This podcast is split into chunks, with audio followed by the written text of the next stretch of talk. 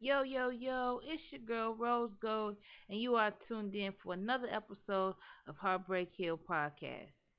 Okay, here I go. So today we're going to be talking about a very important topic. You know, I always try to come and give y'all the good game, the good knowledge, and the good wisdom that I have gotten on this earth, my time being here. And today I'm going to drop some jewels, all right? I'm going to be telling y'all what is the importance of being able to receive correction.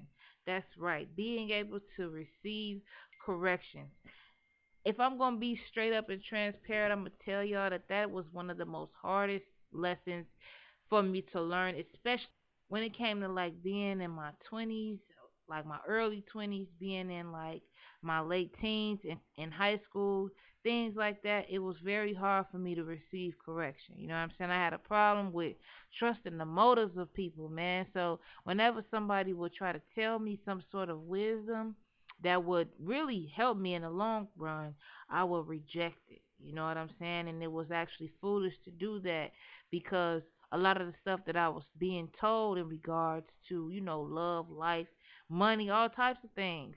It could have saved me a lot of time and a lot of tears if I had just only listened. You know what I'm saying? So I'm going to tell you, first of all, it's important to listen to correction and wisdom because you will save yourself a lot of time.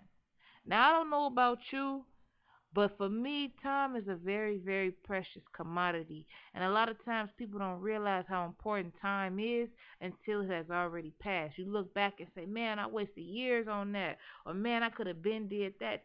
It's all because of how important time is. You see what I'm saying? And how quickly it leaves from us. And so a lot of times when we're being fed game, when we're being fed wisdom, not taking it is going to cost you and it'll cost you through experiences that you could have avoided. You see what I'm saying?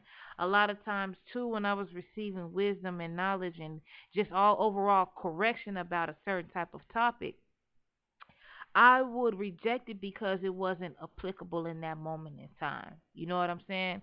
So there will be all the times, you know, sometimes my uncles and my aunties and even my older cousins, they'll be talking about their life experiences about things and trying to tell me like, hey, TT, don't do this. If you ever in this type of situation, do this. Or, hey, man, people as you grow up, they're going to try to do this to you. Don't let them just little nuggets that I got throughout life.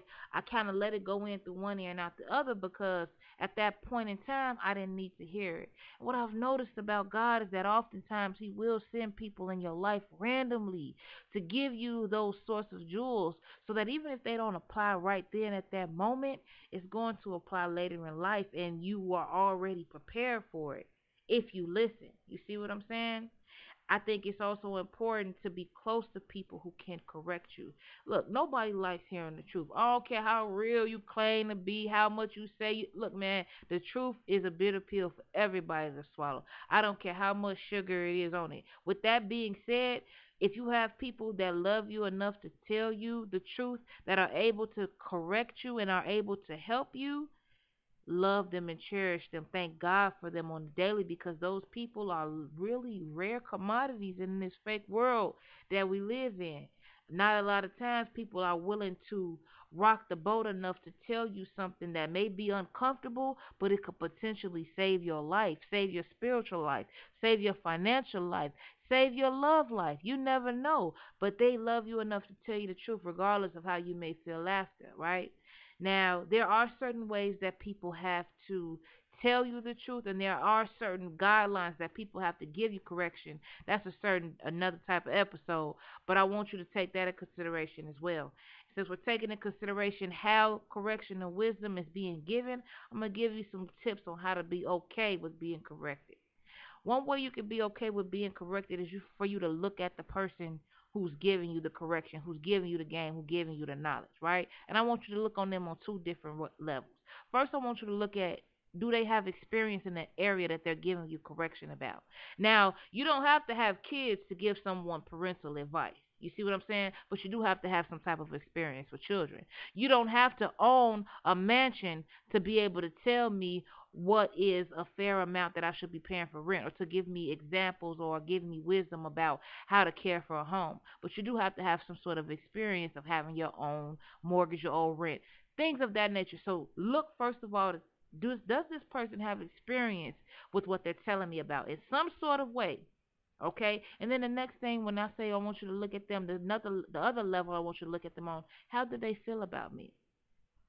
Everybody you're gonna be in contact with is gonna have flaws, including the person looking at you in the mirror. Nobody is perfect. When I say how does this person feel about you, I want you to be able to look at this person and ask yourself deeply and honestly and truthfully, would this person ever tell me something to hurt me? Is this person in a close enough relationship with God and therefore having a great level of self esteem? Are they at that level within themselves and with God to where they can give me honest and constructive correction wisdom? Okay? Looking at them on those two different types of level will help you properly assess whether or not you can receive the correction that is coming from their mouths. Okay? The other part I want you to do when it comes to accepting wisdom or to be able to accept correction, I want you to realize that when someone is telling you something about yourself, about your situation, about a choice you made, about a word you said, when someone is telling you about you, pride is always going to try to creep into your mind and in your soul. It's just the way our flesh is wired, okay? It happens to me all the time. Even though I'm not mad at the person or I don't hate the person that may be telling me this thing, there is this sort of pluck in my spirit that feels uncomfortable with being told about myself. Okay? And you can always recognize this little slithering thing of pride when you begin to get defensive. If someone tells you something about yourself and the first thing that you need to do within yourself is defend yourself? No that's not that's not true. I think you're looking at it a little bit wrong or no that's not what i'm saying. What i'm saying is that the minute you start to listen so that you can make your point or that so that you can defend yourself you are letting pride creep in. And the reason why that's dangerous is because the bible tells us time and time again pride always comes before a fall. Anytime you feel the need to shelter or protect your dignity within a conversation with the person who you love and they love you or who you care about and they care about you, they're telling you correction and wisdom and you find yourself feeling that way, you need to pause.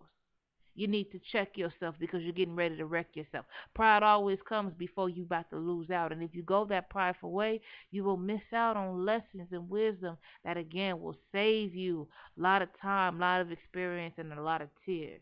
A lot of heartbreak. You see what I'm saying? Always be able to check yourself. Be real enough with yourself to be able to say, you know what? Mentally, okay, this person is talking to me. I'm getting a little bit defensive. Let me check myself. Holy Spirit, check me. It works each time. I got to do it every day, like five times a day. I'm not going to lie to y'all. I'm telling you what I do, and it works.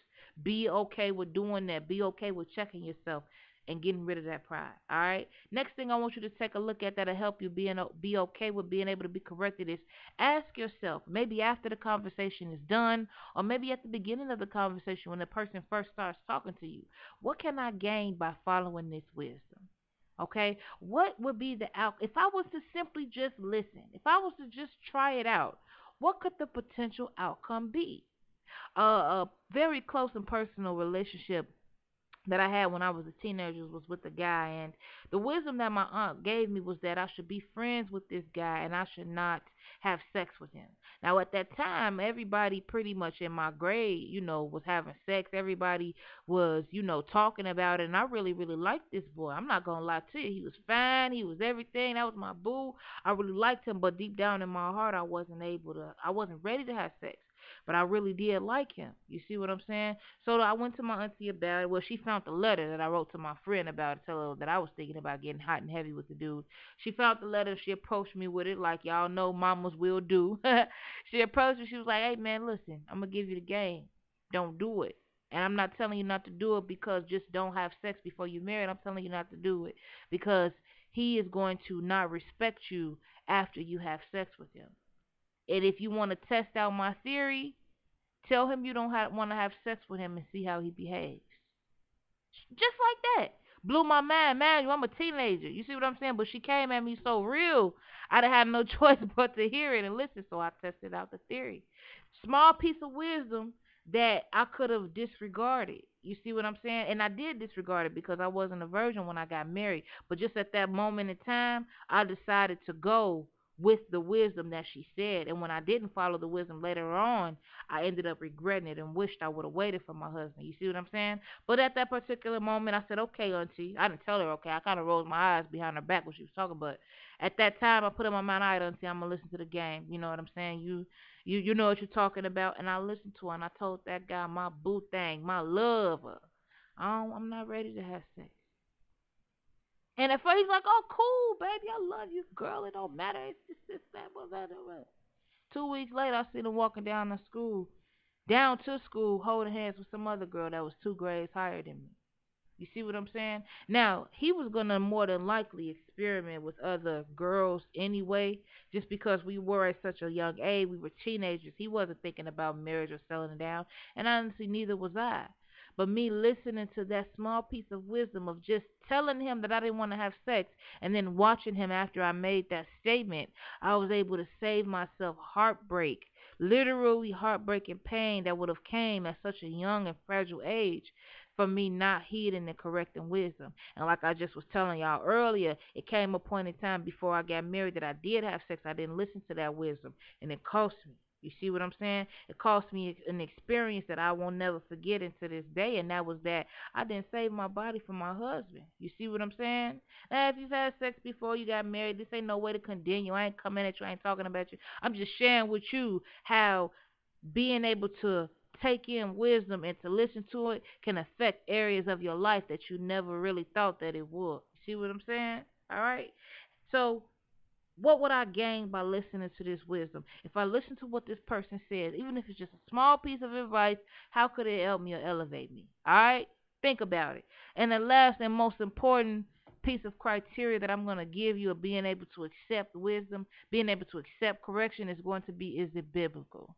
Now, you ain't got to be no preacher, no pastor, no deacon to be able to know biblical principles. We got all types of apps. We have all types of read alongs that you can look at that will help you know what biblical principles are. If you need a church or if you want to find a church home, I, I encourage you to do that. But you need to be able to filter any kind of wisdom that you get through the Word of God because I'm telling you, every day on Twitter, Facebook, Instagram, Snapchat, TV, anywhere you look, you are going to be bombarded with wisdom that may seem real, but it's not right. You see what I'm saying? And that's because it's not going to be diluted with any sort of biblical knowledge. And the biblical way is, for example, okay, somebody might tell you, you say, man, this dude had me messed up. They may say, all right, treat him how you treat you. That's idiotic to do according to the God's word. Why? Because anybody that do you wrong, God say vengeance is mine. God say if your enemy do something wrong to you, give him something to drink when it's thirsty. And yes, all of those things sound like cliches and they may may be a lot easier to say than do, but it's still wisdom that's to help you and it's still wisdom that's to propel you because it's diluted with the word of God. You don't want this stuff that they got out here, man, that's going to be giving you wisdom that's going to lead you astray. Always, any type of advice that you get, assess it to the word of God, man. I'm telling you, because going any other way is going to lead you astray. All right? Now, I ain't trying to judge nobody.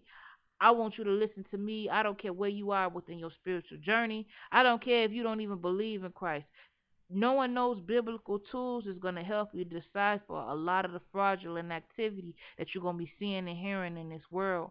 And I'm not going to lead you into a path of listening to the world when the world don't even know where it's going. The biblical way is the only way, and it may not seem like that right now, but it is. And like I said, if you're not on that path quite yet as far as what the biblical truth is, hopefully you will be, but God is going to be giving you those biblical knowledge and understandings regardless. When you get it, tuck it in your brain and keep it close. My time is up now, y'all. I hope that I was able to give y'all some game, some knowledge and understanding that you could take with you and you could sell with you. I appreciate you listening. You could have been anywhere in the world, but you decided to be here with me. Follow us on Twitter, on Instagram, Heartbreak Hill Podcast. Any episode requests or questions you want answered, you can email us at heartbreakhillpodcast at gmail.com. This again is your girl Rose Gold, and thank you for listening to another episode of Heartbreak Hill Podcast. Bless up. Thank you so much for tuning in to Heartbreak Hill Podcast. Our mission here is to use multimedia channels to break generational curses in our thought process. Our motto here is breaking hearts, blowing minds, one conversation at a time. Please note that our entire production is brought forth by listeners and viewers just like you. Thank you. If you'd like to support the show, please visit our website at heartbreakhillpodcast.com.